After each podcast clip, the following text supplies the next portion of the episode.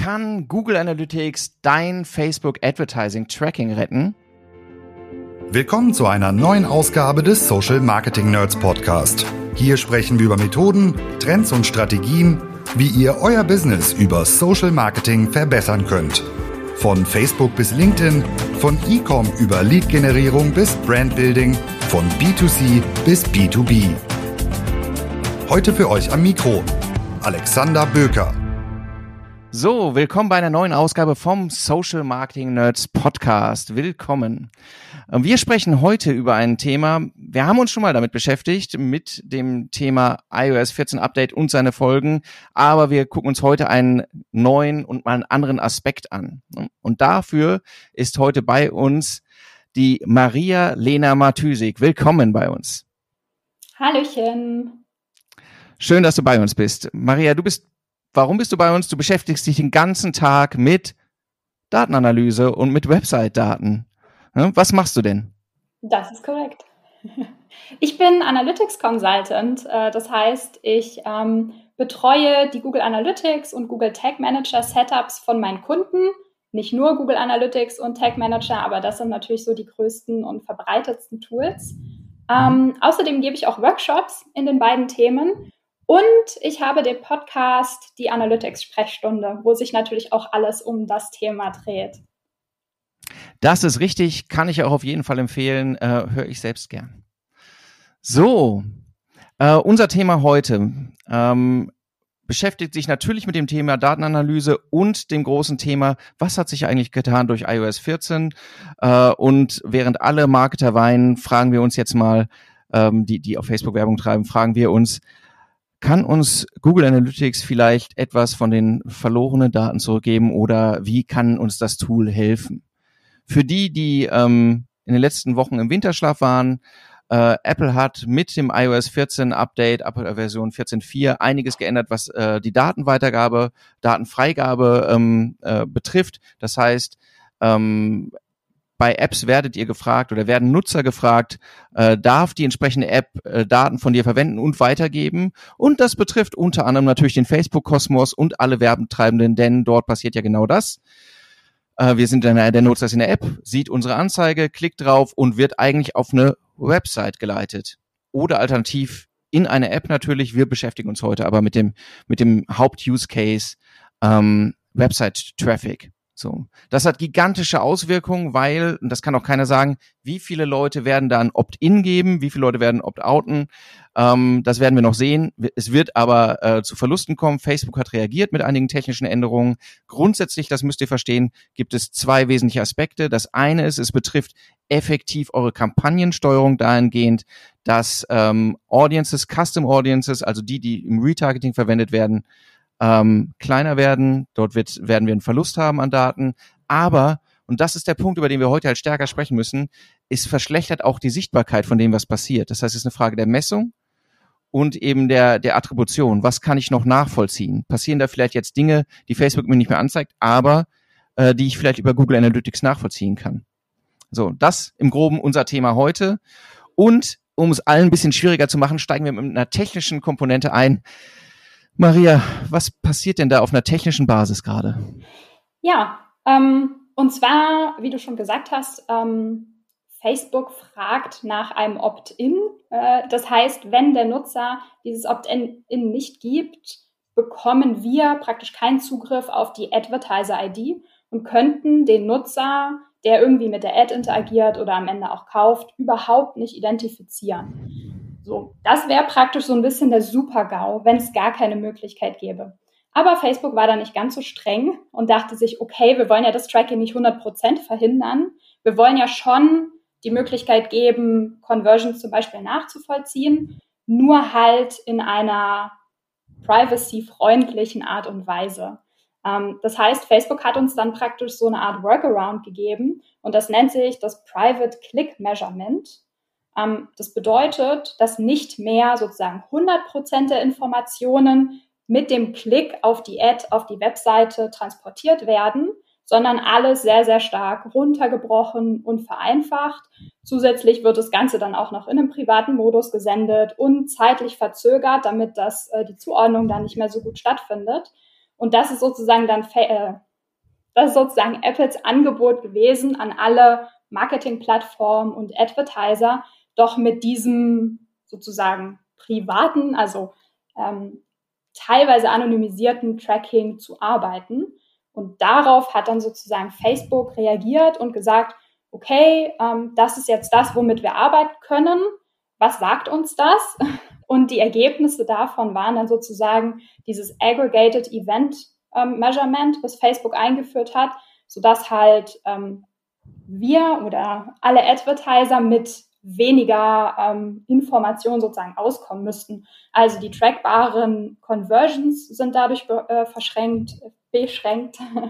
Die äh, Conversions müssen priorisiert werden und es kann immer nur die am höchsten priorisierte Conversion ähm, gesendet werden und außerdem sind sozusagen auch die Anzahl der gleichzeitig schaltbaren Ads begrenzt, einfach weil wir weniger Möglichkeiten haben, ähm, ja, die Identifikation dieser Ad durch den Klick zu verschlüsseln. Also das, ich vergleiche das immer gern so ein bisschen mit, der, mit dem Thema IP-Adressen-Anonymisierung, was ja auch bei Google Analytics ein Thema mhm. ist und Pflicht ist, wo ja einfach von der vollständigen langen IP hinten was abgeschnitten wird. Dadurch haben wir praktisch weniger Stellen zur Verfügung und das Ganze verschlüsselt nicht mehr eine IP, sondern ein Range.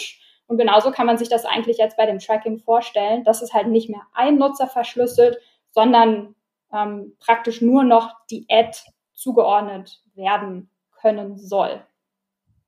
Ja, ja. das war's in Kurzform. äh, was bedeutet das im Effekt? Ähm, diese 1 zu 1 Beziehung, einer klickt, du siehst es, oder einer kauft, du siehst es, ähm, ist Geschichte. Es, äh, ähm, wie gesagt, es hängt halt auch noch davon ab, gibt, geben die Leute ein Opt-in, geben die Leute ein Opt-out. Wenn die Leute ein Opt-out geben, haben wir halt auch ein Miniaturzeitfenster nur noch von einem Tag, in dem die Attribution stattfindet.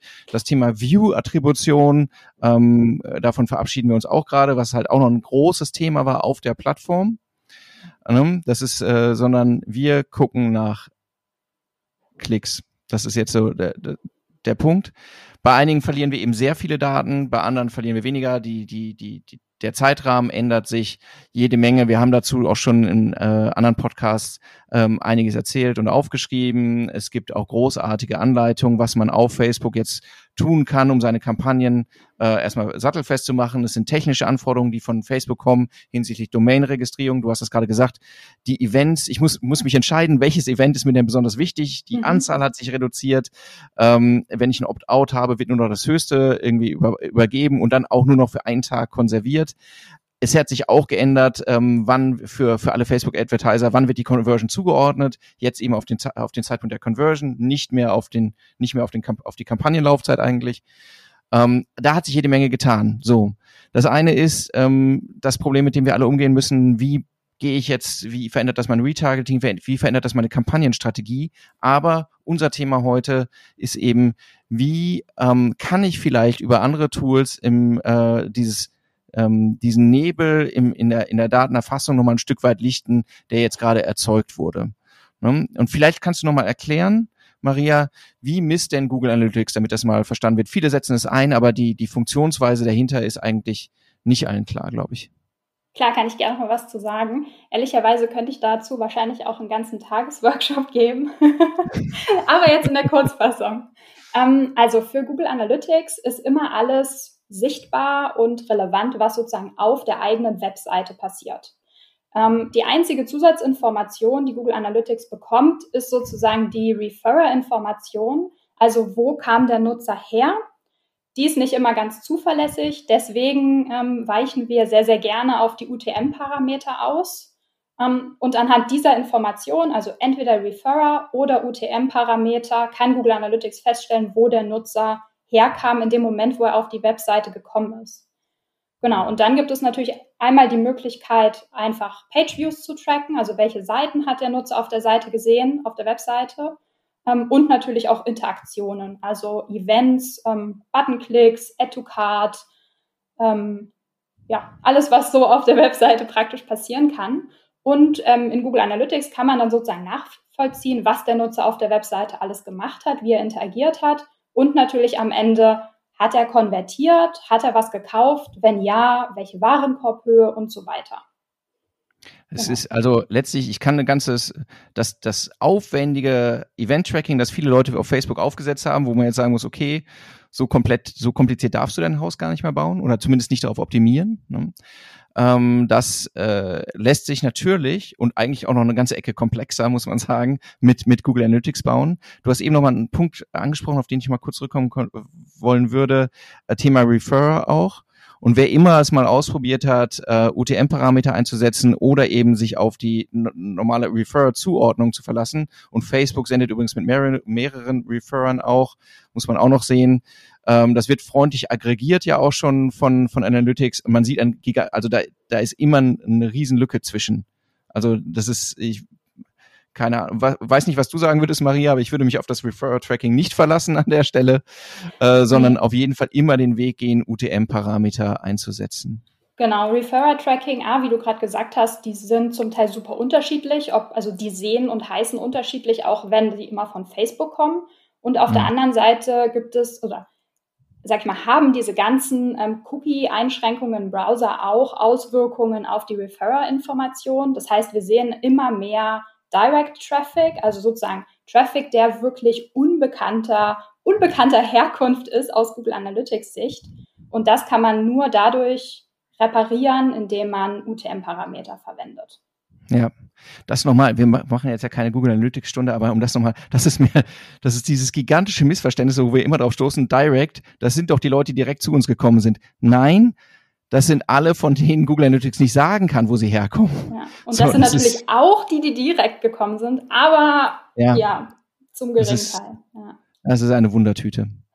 ähm, genau, du hast es jetzt gerade schon gesagt, UTM-Parameter kommen durch. Die Frage wird ganz oft gestellt jetzt gerade, weil auch so eine große Verunsicherung herrscht in Situationen, äh, da fallen ganz viele Informationen weg, werden mir dann auch die äh, UTM-Parameter, UTM-Parameter sind letztlich ja, ähm, werden an die URL angehängt mhm. nach einem bestimmten Muster. Ne? Mhm. Wir können, sagen wir gleich noch was zu, werden angehängt und die Frage kommt ganz oft, äh, werden die jetzt auch abgeschnitten, äh, werden die weiter übergeben, werden die ähm, übergeben, auch wenn, wenn die Leute das äh, mobil äh, im In-App-Browser aufrufen, kann das dann überhaupt getrackt werden? Sind die erfasst von, von, von Cookie-Consents oder sowas? Wird erstaunlich oft gefragt. Und deine Antwort jetzt? Meine Antwort, also UTM-Parameter haben wirklich überhaupt nichts mit Cookies zu tun, sozusagen. Auch, also einfach, wenn man mal kurz drüber nachdenkt, die Informationen, die man mit UTM-Parametern transportieren kann, ist super simpel strukturiert. Also wir identifizieren da keine Nutzer persönlich oder sonst irgendwas. Und die Informationen, welche Kampagne das war, hat ja auch nichts mit den Cookies zu tun. Das heißt, es ist was komplett anderes. Und im Endeffekt verlängern wir durch diese Parameter einfach die URL. Also die Landingpage, die aufgerufen werden soll, hat, sag ich mal, oh, simpel gesprochen, eine andere Bezeichnung. Das ist, ähm, ja, da wird nichts abgeschnitten oder sonst wie beeinflusst. Natürlich gibt es auch mit UTM-Parametern oder mit URL-Parametern grundsätzlich, also zum Beispiel auch die keine Ahnung, jetzt für Facebook-Ads oder so, die GCL-ID kann ja auch mal verloren gehen. Und man muss super aufpassen mit Redirections, weil da ja. auf der Webseite das verloren gehen kann. Also es ist nicht sozusagen 100% safe und man kann da ähm, keinen Fehler machen oder nichts verlieren. So ist es auch nicht. Aber aus sozusagen Privacy-Sicht und Cookie-Consent und so weiter ist das was komplett anderes. Ja, du bist, du bist relativ safe, wenn du einfach nur aus, aus Facebook rüberleitest. Je länger die Kette dann wird oder der, der Weg dann wird und keine Ahnung, du willst wirklich was verkaufen, ähm, je nachdem, welche Technologie du einsetzt, dann, dann erhöht sich das Risiko aus meiner Sicht als sukzessive, dass du Daten verlierst, äh, spätestens im Checkout, du führst auf ein anderes Zahlungsmittel weiter, bla bla bla und so weiter. Genau, genau. Also das, ja. da muss man trotzdem, sag ich mal, noch viele Sachen beachten, ja. aber es hat nichts mit dem, mit dem Konsens zu tun. Genau. So, also das wäre im Prinzip der erste Schritt ist, wenn du es, wenn du es bisher nicht getan hast, um irgendwie aus dem Datennebel wieder ein bisschen äh, Struktur rauszubekommen, ist, setz UTM-Parameter ein. Wie, ähm, wie baue ich denn die UTM-Parameter auf, so als Blaupause mal? Also, ähm, was ja super praktisch ist, ist ja, dass Facebook automatisch beziehungsweise dynamische UTM-Parameter vergeben kann. Also wir haben praktisch mehrere Positionen, also mehrere Informationen. Okay, warte kurz. Also wir haben mehrere, ähm, genau, mehrere verschiedene Parameter, mehrere Positionen, die wir belegen können mit Informationen, die die Kampagne verschlüsseln. Also im Endeffekt ist das praktisch Source, Medium, Campaign, Keyword. So.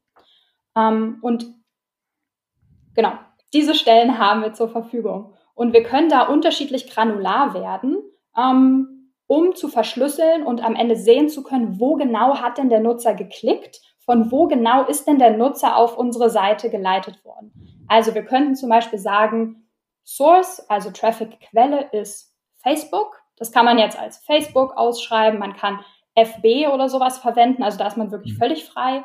Dann braucht man ein Medium. Da könnte man ganz basal sozusagen einfach sagen, Ad, also das ist Facebook eine, äh, also Paid Traffic gewesen um mhm. hinterher die Unterscheidung machen zu können, was war zum Beispiel organischer Traffic, was war Paid Traffic. Und dann kann man die dritte Stelle, die Kampagne vergeben, welche Kampagne war das genau. So, jetzt mhm. wie gesagt, Facebook gibt uns ja die Möglichkeit, das dynamisch vergeben zu können. Das heißt, wir können da zum Beispiel auch das Placement dynamisch von Facebook mitsenden lassen, weil das jetzt Insta oder Facebook Feed und so weiter. Das heißt, darüber müssen wir uns am Ende gar keine Gedanken machen, müssen nur wissen, okay, wie viele Stellen haben wir, also wie viele Informationen können wir geben und was ist uns wichtig zu vermitteln. Mhm. Und ein, ein Vorteil ist ja auch einfach an der Sache, die, ne, wir, wir, wir äh, sprechen ja auch immer über die Attributionsfenster, wie lange sind Daten verfügbar an der Stelle. Ähm, und wir sind ja relativ flexibel jetzt hier. Ne? Also die Daten gehen mir jetzt erstmal nicht verloren an der Stelle. Genau. Ähm, das heißt, ich kann äh, noch im Prinzip lange danach irgendwie, äh, das sind ja am Ende Filtermechanismen, die ich in der Analyse nutzen kann. Mhm. Kann auch noch lange danach schauen, hier ist da später noch was passiert auf Basis von äh, hier Source oder einer bestimmten Kampagne. Das ist ja eigentlich das, was mich dann interessiert. Wir, wir gucken ja insgesamt in den Bereich Facebook Advertising. Das ist letztlich, wir beginnen ja sozusagen bei den, bei den UTM-Parametern ab Ebene 2 erst. Und wenn ich dann zuordne, welche Kampagne ist das oder gibt es noch weitere Ebenen, zum Beispiel irgendeine bestimmte Variante innerhalb der Kampagne und so weiter, die ich dann ähm, nochmal, wo ich schauen will, was hat die eigentlich gebracht? Ne? Genau, ganz genau. Und vielleicht, also ich weiß, dass, dass sozusagen jetzt euer Fachgebiet wirklich äh, Facebook ist, Facebook Ads sind. Aber jetzt gerade aus meiner Perspektive, also Analytics ja. als großes Ganzes, finde ich es immer super wichtig, gerade bei den UTM-Parametern und bei der Struktur, wirklich im ganzen Marketing-Team ja. über alle Kanäle sich eine ganzheitliche ähm, Tagging-Strategie zu überlegen, weil das ist natürlich der große Vorteil, den wir jetzt in Google Analytics haben, verglichen zu Facebook. Facebook-Daten, Facebook-Reports haben halt sozusagen immer nur Facebook-Perspektive wiedergespiegelt. Und wenn wir jetzt UTM-Parameter nutzen und unsere Kampagnen wirklich sauber in Analytics abbilden, dann haben wir sozusagen die ultimative Möglichkeit, wirklich alle Kanäle miteinander vergleichen zu können und auch nach derselben Logik sozusagen. Weil vorher hatten wir immer das Problem, dass die Attribution super unterschiedlich war und man hat komplett andere Daten gesehen, plus zum Beispiel solche Sachen. Facebook kennt äh, Post-Views. Analytics kennt halt keine Post-Views. Analytics braucht immer den Klick, weil ansonsten war ja kein Nutzer auf der Webseite und es wurde nichts getrackt. Und ähm, genau, dadurch finde ich, also da finde ich es einfach super wichtig, dann auch diesen Vorteil, den wir haben in Analytics als Web-Analyse-Tool, ähm, alles parallel betrachten zu können. Ja. Ja, insgesamt muss man nochmal, glaube ich, deutlich sagen, ja. Also falls ihr damit gearbeitet, falls ihr früher äh, mit einem Standard Attributionsfenster 28 Tage, Klick, äh, One-Day-View gearbeitet hat, ähm, das ist eh schon, das ist jetzt Geschichte. Ähm, wir, wir gehen alle in eine Welt, wo es, wo es auf Seven-Day-Click ist. Äh, gefühlt natürlich, wenn man, wenn man anders gearbeitet hat, ein Rückschritt, aber ähm, mit externen Tools, sei es Google Analytics ähm, oder andere, war es schon immer so, dass ausschließlich äh, die Klick-Attribution gezählt hat.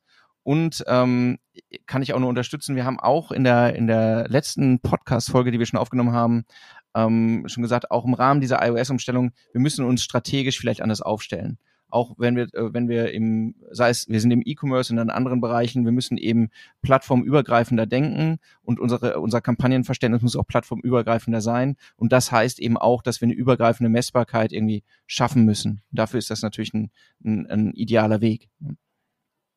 Genau. Ähm, jetzt setze ich meine UTM-Parameter auf. So, ähm, ist das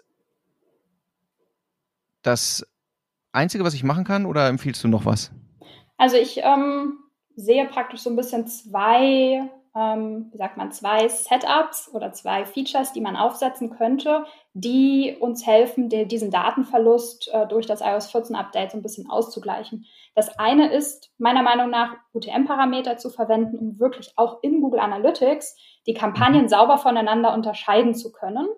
Und dann kann man natürlich in Analytics auch mit zum Beispiel benutzerdefinierten Kanalgruppierungen arbeiten. Also man muss sich dann auch im Reporting nicht nur auf Quelle Medium praktisch verlassen als Reporting, sondern kann auch seine Kanäle auf Basis der UTM-Parameter neu strukturieren und sagen, das ist jetzt Social Paid, das ist Social Organic, das ist Newsletter und so weiter, was ja Google Analytics in dem Standard Default Channel Grouping einfach nicht kann. Das heißt, sobald man viele eigene oder nicht nur viele, egal, wenn man eigene UTM-Parameter verwendet und einsetzt, werden die immer in der Standardkanalgruppierung von Analytics als Sonstiges gruppiert. Und je mehr man das macht, desto größer ist am Ende der, der Anteil von Sonstiges. Und das bringt einem natürlich überhaupt gar nichts am Ende in der Analyse. Das heißt, ja. wenn man UTM-Parameter verwendet, dann äh, optimalerweise auch immer die eigenen Kanaldefinitionen in Analytics zu hinterlegen. So, ja, das würde ich mal sagen, ist so die eine, der eine Teil. Also klar, wenn wir Erkenntnisse gewinnen wollen über Kampagnen, müssen wir die erstmal sauber tracken und wissen, wo kam der Traffic her. Und der zweite Aspekt ist, was uns jetzt zum Beispiel ähm, durch das Update verloren geht, ist sozusagen die, ein detaillierteres Verständnis davon, was denn die Nutzer nach der Ad oder nach der Interaktion mit dem Werbemittel machen auf unserer Website. Also wie interagieren sie? Ähm, dadurch, dass wir jetzt Events priorisieren müssen und nicht mehr immer alle gesendet werden, sehen wir halt nicht mehr so viel.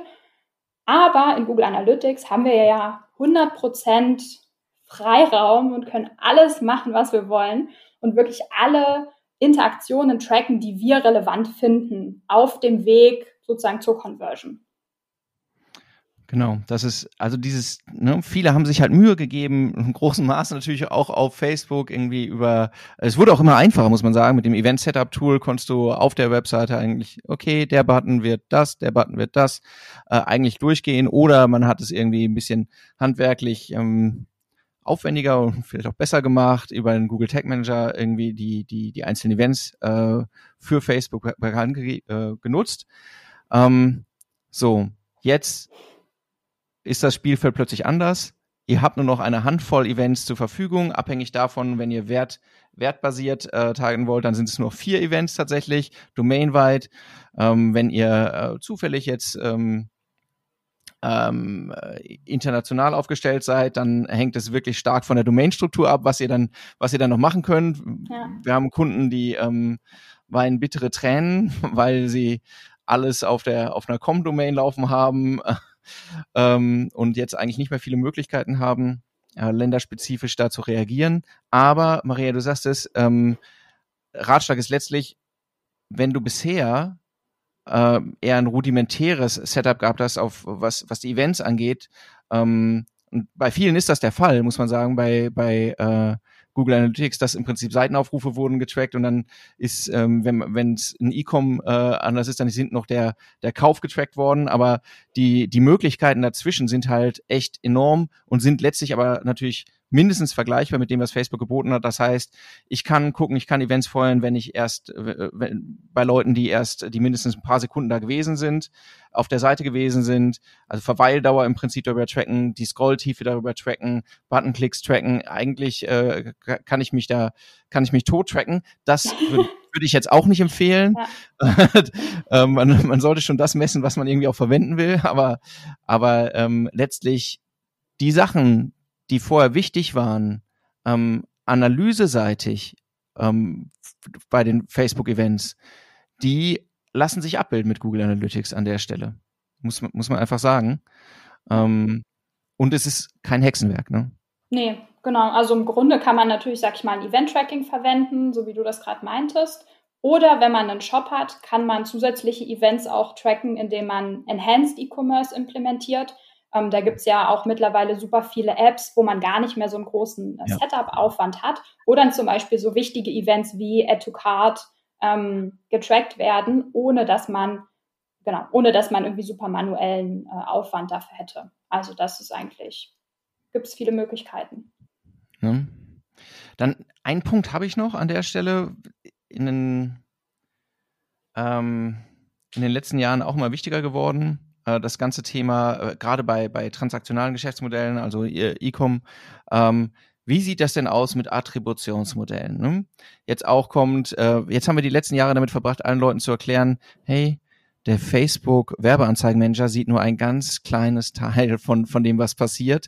Und ähm, das ist nicht das große Ganze. So, dann ist, hat aus dem Facebook, Facebook Kosmos kommt, äh, wurde Facebook ähm, Attribution gestartet, was auch andere Kanäle aufgenommen hat und im Prinzip eigentlich eine wirklich smarte Lösung, wie ich finde, ähm, auch angeboten hat an der Stelle, um etwas vollständigeres Bild zu geben. Natürlich auch eben basierend auf der Annahme, hey, die Views sind auch wichtig, die kannst du nur innerhalb des Systems sehen.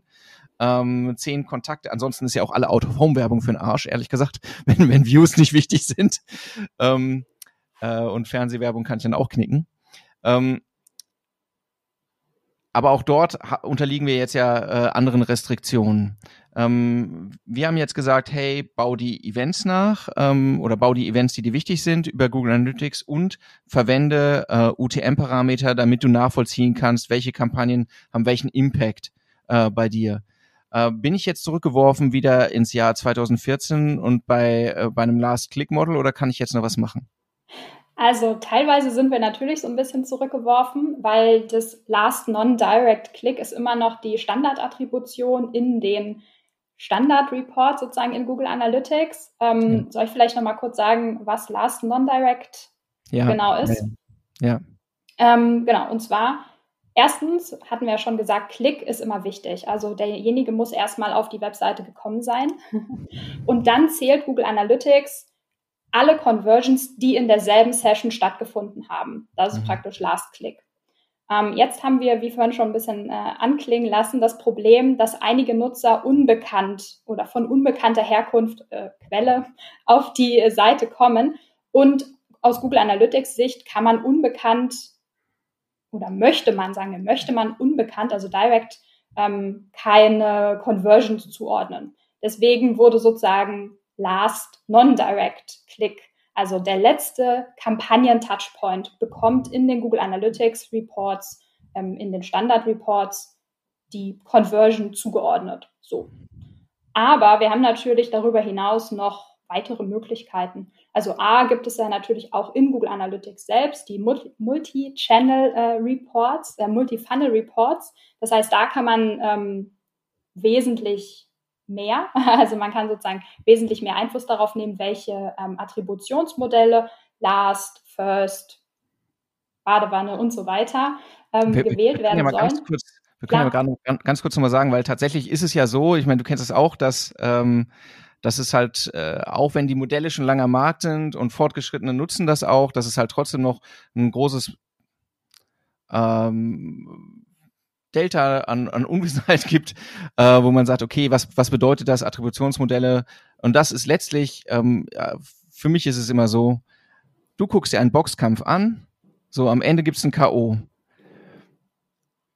Wenn ich sage, der letzte Touchpoint kriegt's alles, dann äh, hat in dem ganzen Kampf nur der K.O.-Schlag gezählt. Alle 495 Schläge davor nicht. So. Und das ist letztlich, damit beschäftigt man sich letztlich an der Stelle und sagt, okay, die davor haben ja auch beigetragen wenn dich die äh, Werbung deines Lieblings-Fashion-Geschäftes äh, 50 Mal verfolgt hat ähm, und äh, äh, dann irgendwann hast du geklickt, ist das jetzt wirklich nur zu, das Verdienst der letzten Anzeige, wo du geklickt hast, oder haben die dich weich gekocht? Ne? Und wie, wie ist der Prozess des Weichkochens jetzt einzuordnen? Dafür gibt es verschiedene Modelle. Ähm, du hast gerade schon gesagt, irgendwie der, der, er, äh, also mo momentan ist das gängigste, der Letzte, der durch die Tür geht, äh, hält die Fahne hoch. Äh, genauso kann ich andersrum sagen, der Erste, der durch die Tür geht, äh, oder eben der Erste und der Letzte, oder es ist, es ist eine ansteigende Kurve, eine absteigende, es lässt sich letztlich alles modellieren damit. Aber das ist letztlich um, warum ist das so wichtig? Weil üblicherweise eben die, die, die Touchpoints erstens natürlich über, womöglich über verschiedene Kampagnen innerhalb einer Plattform, aber eben auch über, auf verschiedenen Plattformen stattfinden können und ihr habt Geld ausgegeben. Und am Ende geht es um die Entscheidung, wo gebe ich Geld aus? So, und das, ja. da, dabei soll das ganze Modell helfen, dass man sagt, okay, wer, welchen Wert hat äh, welcher Kanal, welche Plattform für mein Geschäft?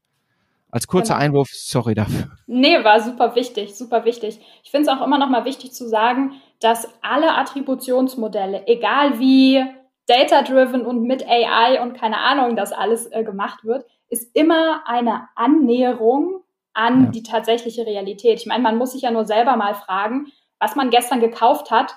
Warum genau hat man das gekauft? Also was hat einen dazu überzeugt, das zu kaufen? Das weiß man selber gar nicht. Und genauso schwierig ist das natürlich festzustellen, welcher Kanal am Ende wie viel äh, zu der Conversion beigetragen hat. Das heißt, wir versuchen uns anzunähern und uns sozusagen die Arbeit im datengetriebenen Marketing zu na, vereinfachen, also einfach sichtbarer zu machen, Entscheidungshilfen zu bekommen.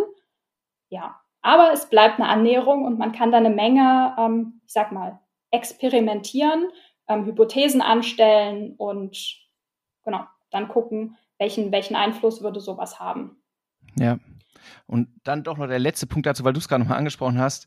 Ursache und Wirkung äh, muss man halt auch stark aufpassen. Ähm, wenn ihr eine Facebook-Kampagne schaltet, die auf Conversion optimiert ist, dann äh, passiert ähm, äh, passiert natürlich das. Ihr sagt, hey, ich will Leute, die kaufen. Facebook sucht die Leute, die am wahrscheinlichsten kaufen das können Leute sein, am einfachsten und am zu identifizieren sind die, die schon 50 Mal jetzt irgendwie auf Seiten für die Schuhe gewesen sind und äh, Facebook weiß das und sagt, äh, wahrscheinlich der. So, aber wie der, dann ist halt die Frage, hat diese Anzeige den Kauf ausgelöst oder ähm, ist das mehr so gewesen, die Anzeige hat gerade noch den Fuß hingehalten und der Ball wäre sowieso ins Tor gegangen? Ne? Und das ist, äh, ne? Facebook hält hoch, ich war's, wird auch ne, nach allgemeinen Fußballregeln vollkommen in Ordnung, aber ähm, der Ball war womöglich schon auf dem Weg und das ist halt die Frage um äh, die Frage, mit der man sich dann auch beschäftigt, im Bereich datengetriebene Attributionsmodelle, macht Facebook, macht Google auch an der Stelle, um zu sagen, wie hoch ist das inkrementelle Wachstum, das tatsächlich ausgelöst wird. So, vollkommener Exkurs. Ähm, wir kommen zurück zum Thema, zum Thema Attributionsmodelle. Kann ich was anderes machen? Ja, oder?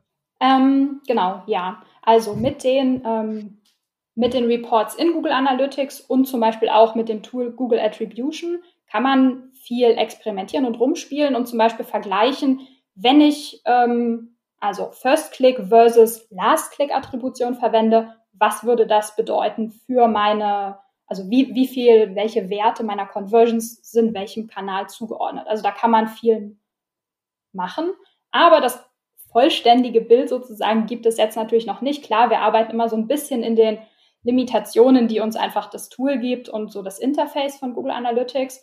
Wenn man da viel mehr Spielraum haben möchte, bleibt wahrscheinlich nur mit Rohdaten zu arbeiten. Also zum Beispiel die Daten aus Google Analytics in eine Datenbank zu exportieren. Und dann hat man praktisch die Informationen alle sichtbar praktisch. Also die, die Frage, welcher, ähm, welcher Traffic-Kanal hat den Nutzer auf die Seite gebracht, ähm, wird immer an eine Session rangespeichert. Also das hat praktisch den Session Scope. Wenn mhm. wir am Ende alle Daten unserer Nutzer, eines Nutzers exportieren, können wir immer noch sagen, wie viele Sessions hatten wir und was war genau der Ursprung sozusagen der einzelnen Session und haben dann völligen Freiraum mit den Daten zu modellieren, was immer wir möchten. Klar, das ist natürlich schon ein bisschen am, am oberen Ende vom Aufwand und was man auch einfach an, an Tools dahinter braucht. Aber es ist auf jeden Fall möglich. Ja, aber wie du schon sagst, ne, das ist jetzt nicht unbedingt für den Heimgebrauch das Erste, was du machst, sondern ähm, unsere, unsere Mission oder unsere Fragestellung war ja, kann Google äh, Analytics dein Facebook Advertising Tracking retten? Und ich glaube, jetzt würde ich sagen, halt so bedingt. Wir können halt ähm, einen, einen Schritt gehen ähm, und mehr Daten rüber retten von der Plattform auf die Webseite über UTM-Parameter und können dann eben die noch anreichern, wenn ich ein sauberes Event-Tracking aufsetze, ähm, kann ich eben Daten erhalten. Die Daten kann ich nicht eins zu eins für, äh, für Custom Audiences nutzen. Ne? Das muss man sagen, an der Stelle an der Stelle verliert man einfach. Das ist, da müssen wir uns andere Wege ausdenken. Das ist eine Frage der Kampagnenstrategie. Wir gucken jetzt hier auf die Frage, ähm, äh, mehr Nebel ist dazugekommen. wie kriegen wir da, wie kriegen wir da ein bisschen mehr Licht rein? Ne? Und das ist ähm, ähm, letztlich ein Ansatz, äh, über den wir jetzt diskutiert haben, mit dem das, glaube ich, schon ähm, äh, den einige nutzen, die sowieso kanalübergreifend wahrscheinlich arbeiten. Der ist Google Analytics recht häufig im Einsatz. Tatsächlich analog könnte man auch mit anderen Tools umgehen, muss man sagen. Also UTM-Parameter verstehen auch andere Tracking-Tools natürlich. Ja. Event-Tracking ist auch mit anderen Tools machbar. Wir sind jetzt an dem Beispiel durchgegangen, ähm, weil es eben auch, äh, weil es verbreitet ist und weil es auch wirklich einfach in der Umsetzung ist. Ne? Genau, Einfach ist immer relativ, wie ich gelernt habe, aber, ähm, aber im Vergleich zu anderen Implementierungen äh, ist das äh, kein Hexenwerk. Definitiv. Ja, ich würde vielleicht sagen, man kann oder wir können die Erkenntnisse, die wir vorher aus den äh, Daten in Facebook mehr oder weniger gewonnen haben, die können wir retten. Also die können wir jetzt aus Analytics gewinnen. Aber mhm. natürlich die Facebook-Daten selbst, die wir vorher hatten, die können wir nicht retten. Ja, Ne? Und äh, nochmal, wenn ihr äh, das Thema View ist Geschichte an der Stelle. Das ist, äh, das heißt, die Daten werden anders aussehen. Auch, das muss man auch sagen. Ähm, super. Äh, ich würde noch einen Punkt gerade noch mal kurz zum Thema UTM-Parameter sagen. Du hast das gerade angesprochen. Ich wollte das einfach nochmal unterstützen an der Stelle, auch wenn wir, wenn wir natürlich häufig eben aus dem Thema Social Paid gucken. Äh, es ist sinnvoll, sich vorher zu überlegen, welche Kanäle habe ich im Einsatz, wie komplex muss mein UTM-Parameter-Setup äh, sein und wenn ihr in einem Unternehmen seid, in dem mehr als eine Person damit zu tun hat, verschriftlichen, äh, das, die Namenskonvention ist, ist das A und O, dass das einheitlich ist. Sonst, also das ist ein sehr einfaches Tool, mit dem man sich aber auch sehr einfach auf die Schnauze legen kann, wenn man, wenn man damit nicht sauber umgeht. Das ist eigentlich im Wesentlichen ein Planungsthema und ein Hygienethema. Absolut. Ja. Absolut. Ja. Super, Maria, vielen, vielen Dank. Ähm, noch eine wichtige Frage, weil ähm, jetzt sagt der eine oder andere vielleicht, ja, Google Analytics, das klingt ähm, so, als würde es mich interessieren. Ähm, aber ich will das gar nicht selbst machen. Äh, wie erreichen dich denn die Leute? Ähm, man erreicht mich auf jeden Fall über meine Webseite analyticsfreak.com. Der Name ist Programm. genau, ansonsten äh, genau findet ihr mich, also ihr könnt gerne äh, natürlich meinen Podcast hören, die Analytics-Sprechstunde. Ähm, ihr findet mich auf LinkedIn und ähm, ja, ich gebe auch immer wieder kostenlose Webinare, so als kleinen Sneak Peek in verschiedene Implementierungen.